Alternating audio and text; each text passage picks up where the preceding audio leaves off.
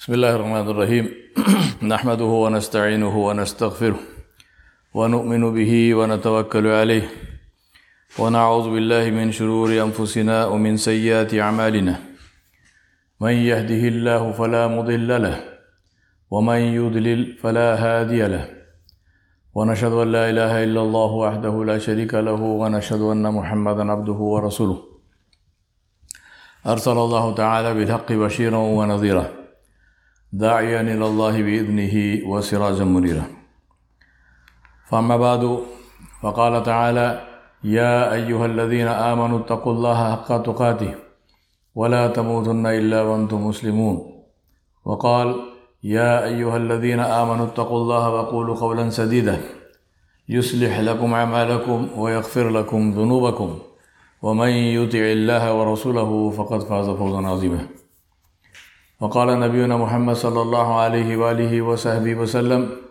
أصدق الحديث كتاب الله وخير الهدي هدي محمد صلى الله عليه وسلم وشر الأمور محدثاتها وكل محدثة بدعة وكل بدعة ضلالة وكل ضلالة في النار.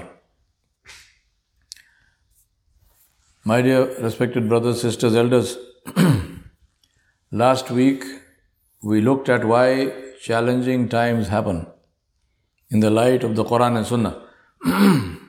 Today, let us look at the way forward. To begin, we must always have hope. We must never lose hope, because it is the hope of sunrise that keeps the traveler going in the dark, cold night on a lonely road haunted with shadows in which evil lurks. He draws strength from his past and plans for the future. And that is what we must do.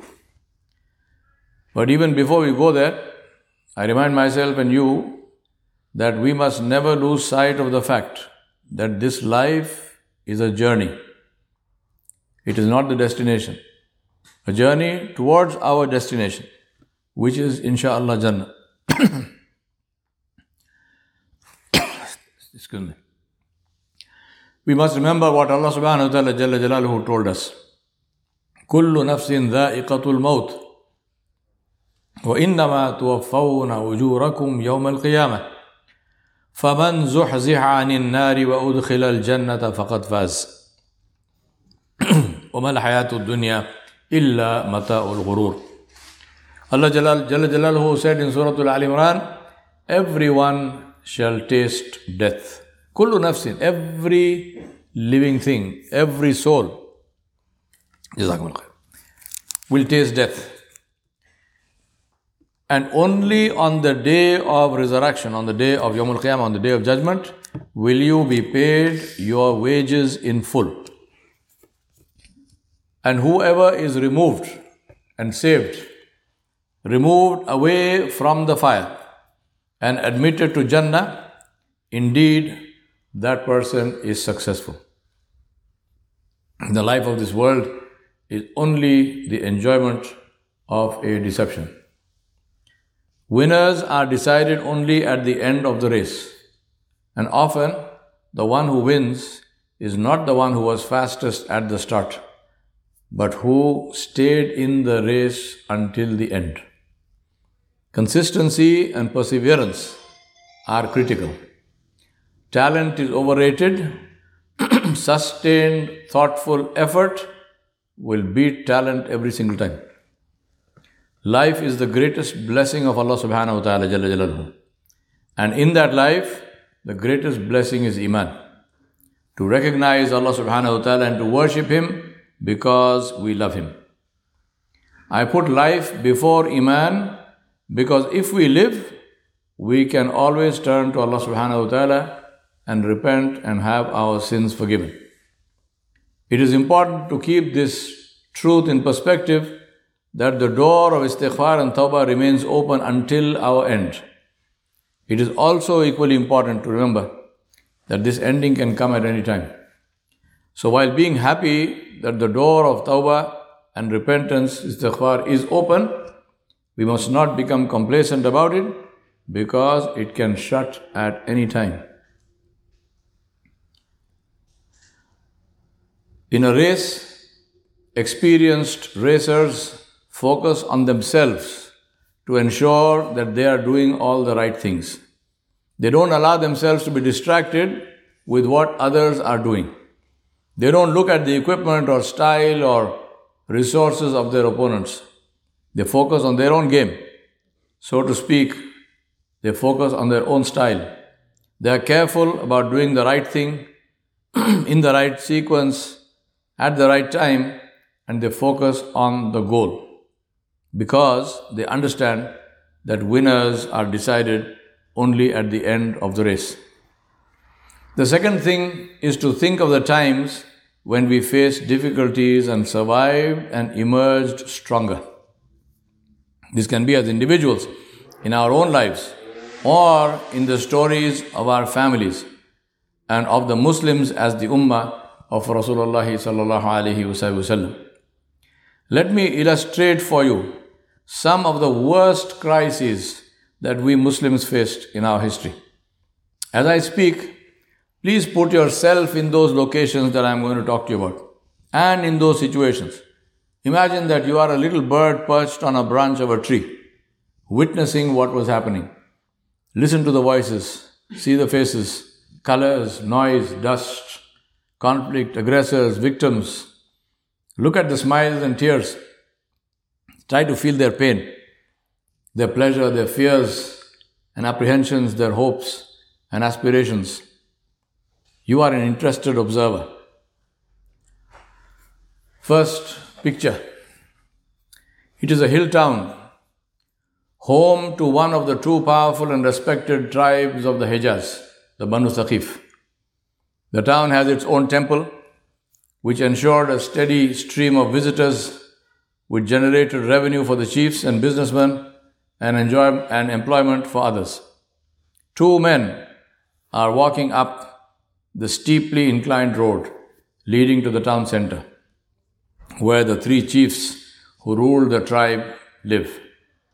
Passers-by and others in the town square look at the men, and it appears that they recognize them. You, the little bird on the tree, also looks at them, and you recognize them, right? The men go into the houses of one of the chiefs, and after some time they emerge. And the chiefs come out after them and shout at them and call on the people to drive them away from the town. You are astonished at this complete break with Arab tradition of hospitality to the stranger. But you see urchins and loafers start shouting abuse at the men and throwing stones at them. The men are injured and bleeding by the time they go out of range. You recognize the men, of course. One of them is the best of all creation, the beloved of Allah, Jalla Jalaluhu. And his companion is his adopted son. Yet they are helpless, abused, beaten, injured physically and emotionally even more, though those are wounds that you can't see. Why? Why is it happening? You ask yourself, what is their crime? Why are they being punished? Looks like punishment. So why is it happening? I ask you, as a spectator, interested spectator, you're sitting on that bar, on that branch. What do you feel? Put yourself there. What did you feel then? You are a Muslim, you are a mu'min. Seeing our Rasul sallallahu alaihi wasallam being treated in that way and no divine help coming to his aid. Did you think the world would come to an end? Did you think this was the end? Did you think that Allah subhanahu wa ta'ala would destroy everybody there who attacked his messenger sallallahu alaihi wasallam? But did it happen? Did the world end? Did it, was everybody destroyed? Let's go to another day. Saturday, March twenty-third, six twenty-five A D, seventh of Shawwal, Hijri. There is a battle raging at the foot of the mountain of Uhud, outside Medina. The battle is going in favor of the Muslims, and you, the little bird on the tree, you rejoice to see the enemies running. And then suddenly the tables are turned. The cavalry of Khalid bin Walid, at that time he was not radiallahu anhu, later he became, routs the Muslims. Muslim soldiers are being killed everywhere. You see what is happening to some very famous Sahaba of Rasulullah sallallahu alaihi wasallam. The first envoy of Muhammad sallallahu alaihi wasallam to Medina, on whose invitation most of the powerful and influential chiefs of the Ansar came to Islam. Musab ibn Umair radiallahu anhu fell. Abdullah ibn Rawaha radiallahu anhu, the cousin of Rasulullah sallallahu alaihi wasallam, was killed. And then as you watch, you see an Abyssinian warrior with a spear taking cover of rocks, going towards the uncle of Rasulullah sallallahu alaihi wasallam, Hazrat Hamza bin Abdul Muttalib radhiyallahu anhu. And as you watch, he throws his spear, and the great Asadullah wa Asadul Rasul is shaheed in the path of Allah. You see the at- enemy attacking Rasulullah's position. And then your worst nightmare comes true. You see Rasulullah struck on his blessed face, and he falls. There is a rumor that Rasulullah has been killed. For you, the world has ended. What is the point in even being alive? Islam is over. The messenger of Allah, of Allah sallallahu alaihi wasallam, is no more. My question is, what did that happen?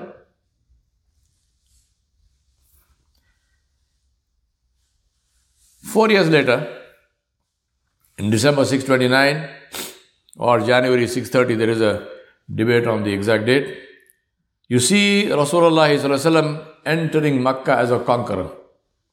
And a few weeks later, you see him conquering Attaif, the same town that drove him away those many years ago.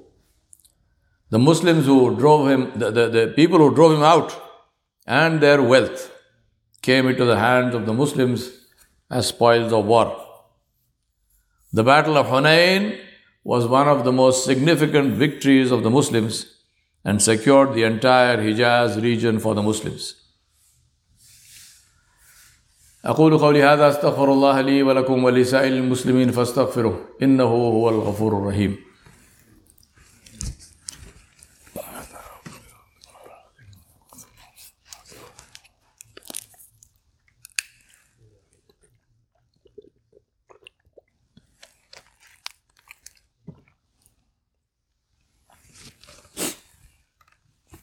Alhamdulillahi Rabbil Alameen, wa salatu wa salamu ala ashrafil anbiya'i wal mursaleen, Muhammadu Rasulullah sallallahu alayhi wa alihi wa sahbihi wa sallam, tasliman kathiran kathira. Famma ba'du, faqala ta'ala, inna allaha wa malaikatahu yusalluna ala nabi, ya ayyuhalladhina amanu sallu alayhi wa sallimu taslima. Allahumma salli ala Sayyidina Muhammadin wa ala ali Muhammad, kama sallaita ala Ibrahim wa ala ali Ibrahim, innaka hamidun majid. Allahumma barik ala Muhammad wa ala ali Muhammad, kama barakta ala Ibrahim wa ala ali Ibrahim, innaka hamidun majid. Fast forward five hundred years.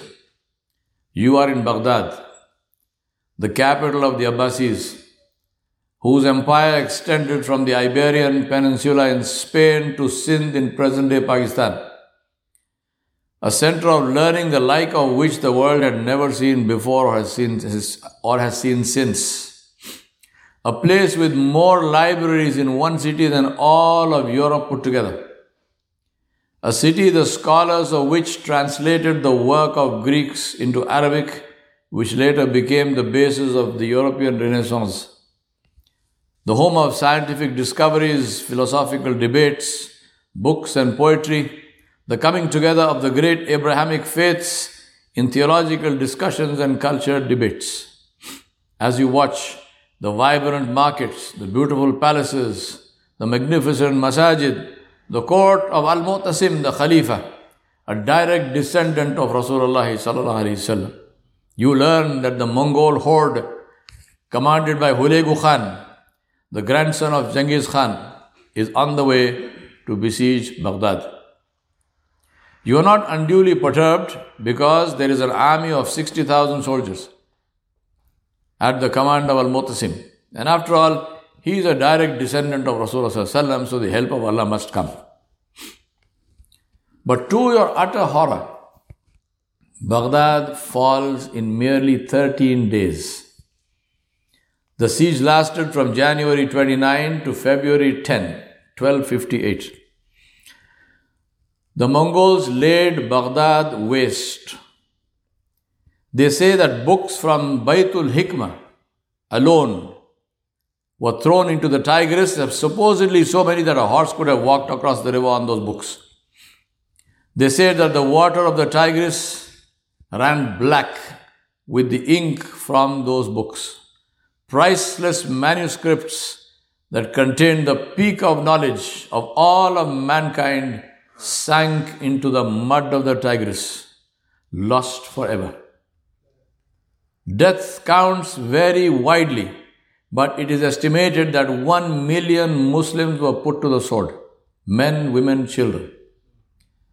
The Mongols looted and then destroyed mosques, palaces, libraries, hospitals, grand buildings that had been the work of generations were burnt to the ground. Al-Mu'tasim, the descendant of Rasulullah sallallahu alaihi wasallam, was executed along with his whole family. Hulegu took the women of his family.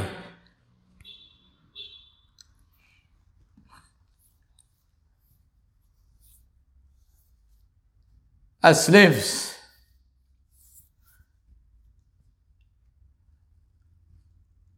people related, the Sayyids of the Sayyids, people related directly to Nabi Sallallahu Alaihi Wasallam, from the Banu Hashim, from the Banu Abdul Muttalib,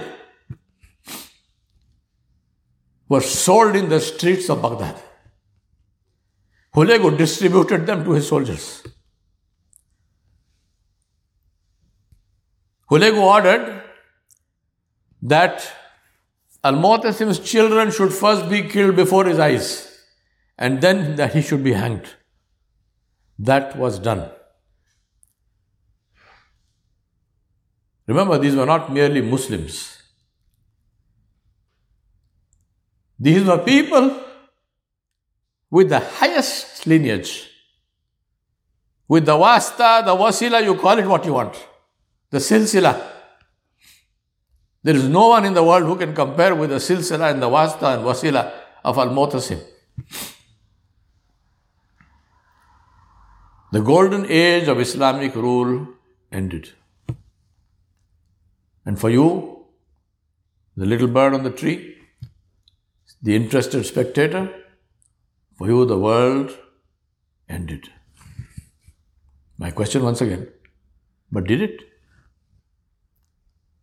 What did happen, ajib the khudrat of Allah, was that in the same time, in the same year, Berke Khan, another grandson of Genghis Khan, the ruler of the Golden Horde, from twelve fifty-seven to twelve sixty-six, he became Muslim. And he adopted Islam as the religion of the Ilkhanate Empire. Ozbeg, whose name was changed later to Uzbek, and the people are named after him. The Mongol Khan, under whom the Golden Horde attained its greatest power, not only became Muslim, but he, de- he, he declared that Islam was the state religion. Easy to do dawah like that, right? If you are the king, say everybody become Muslim, they become Muslim. Khalas. As Allama Iqbal so eloquently in his Jawab-e-Shikwa, as he put it, तू ना मिट जाएगा Iran के मिट जाने से नशे मय को ताल्लुक नहीं पैमाने से, है आया यो रिशे तातार के अफसाने से, पास बाँ मिल गए काबे को सनम खाने से। Allama Iqbal said, and you will suffer no ending should Iran's star decline. Iran was the peak of civilization at the time, so using that allegorically speaking. You will not suffer an ending should Iran's star, star decline. It is not the vessel which decides the potency of the wine. It is proved to all the world from the tales of Tatar conquerors. The Kaaba found brave defenders among the worshippers in the temples. Now Tatars again is a mistake, because many of the Muslim writers and so on, they call the Mongols Tatars. The Mongols were a different race altogether. They were not Tatars. And one of the first things that Genghis Khan did was he wiped out the Tatars. So they were not Tatars, they were all Mongols. I can give you many more examples from history. That's why the history is such an important thing to read. I can give you many examples from the history of Islam, from Muslim, history of the Muslims, history of the world, of suffering and disasters which make whatever we are facing today look like a Sunday school picnic. And that is why history is so important, because it helps us to see things in perspective. Life and times have ups and downs, and so we must never lose hope. Our hope is not a figment of our imagination, nor is it self-deception. It is rooted in our own history. History shows us that after every debacle, we survived and emerged victorious and stronger. So will it be in this case in our times, inshallah. But there are rules. First rule, remember that the winner is always decided at the end of the race. And our race ends when we meet Allah subhanahu wa ta'ala. So stay true to Allah, and Allah will help us. Number two, ensure that we obey Allah subhanahu wa ta'ala and His Messenger sallallahu alayhi wasallam at all times. Nothing other than that will save us or relieve our suffering. Neither wealth, nor military strength, nor lineage, nor education. All these are important, but secondary to obedience to Allah subhanahu wa ta'ala jalla jalaluhu, because it is Allah subhanahu wa ta'ala who is the source of all power and goodness. Number three, ensure that we are always beneficial to all those around us. Allah subhanahu wa ta'ala supports people if they are just and beneficial. Allah even supports a just and beneficial non-believer over a believer who is unjust and self-indulgent. And number four, remember that our return is to Allah subhanahu wa ta'ala, and that He is always aware of all that is happening and has the power to change it. Next week, inshallah, we will look at future possible strategy. Not easy, but doable. Right now we have a challenge or an opportunity, whichever way you want, whichever way you want to see it, of the Afghans, refugees who have come in our area. And therefore, I strongly encourage all of us to help them in every way that we can. Because when you say refugee, remember, the first refugee we remember is who? Rasulullah sallallahu alaihi wasallam. The emigrants, the muhajirun, were not muhajirun like you and I are muhajirin. We didn't go voluntarily, willingly, because we like the place. No. They were driven out of their homes, like these people. And our role is the role of the Ansar, insha'Allah. So let us try and do the best that we can do. And ask Allah subhanahu wa ta'ala jalla jalaluhu to count all those who help with the Ansar of Rasulullah sallallahu alayhi wa sallam. I ask Allah to reward you as He rewarded them, insha'Allah. I ask Allah subhanahu wa ta'ala to be pleased with you and never to be displeased. I ask Allah subhanahu wa ta'ala to help you and protect you in every way from all the evil that you know and you don't know. I ask Allah subhanahu wa ta'ala to cure anyone who is ill. I ask Allah subhanahu wa ta'ala to take away their pain, to, to give them perfect health, inshallah. Specifically and specially, I make dua, and you all make dua for Zahir, the son of our brother Abdullah, who is still struggling with COVID. We ask Allah Jalla Jalaluhu to cure him and bring him back home safe and sound, inshallah musta'an. We ask Allah subhanahu wa ta'ala to help you and to protect you and to fill your hearts with His noor and with the hubb of Allah subhanahu wa ta'ala and Muhammadur Rasulullah sallallahu alayhi wa sallam. We ask Allah subhanahu wa ta'ala to help you from sources that you cannot imagine and to become sufficient for you as only He can be sufficient for all of us, inshaAllah. Ameen, Ya Rabbal Alameen. Ya Ibadallah, Rahimakumullah, Inna Allah ya'muru bil adli wal ihsan. وإيتاء ذي القربى وينهى عن الفحشاء والمنكر والبغي يعظكم لعلكم تذكرون اذكروا الله يذكركم عدوا يستجب لكم ولذكر الله أكبر والله يعلم ما تصنعون أخي السلام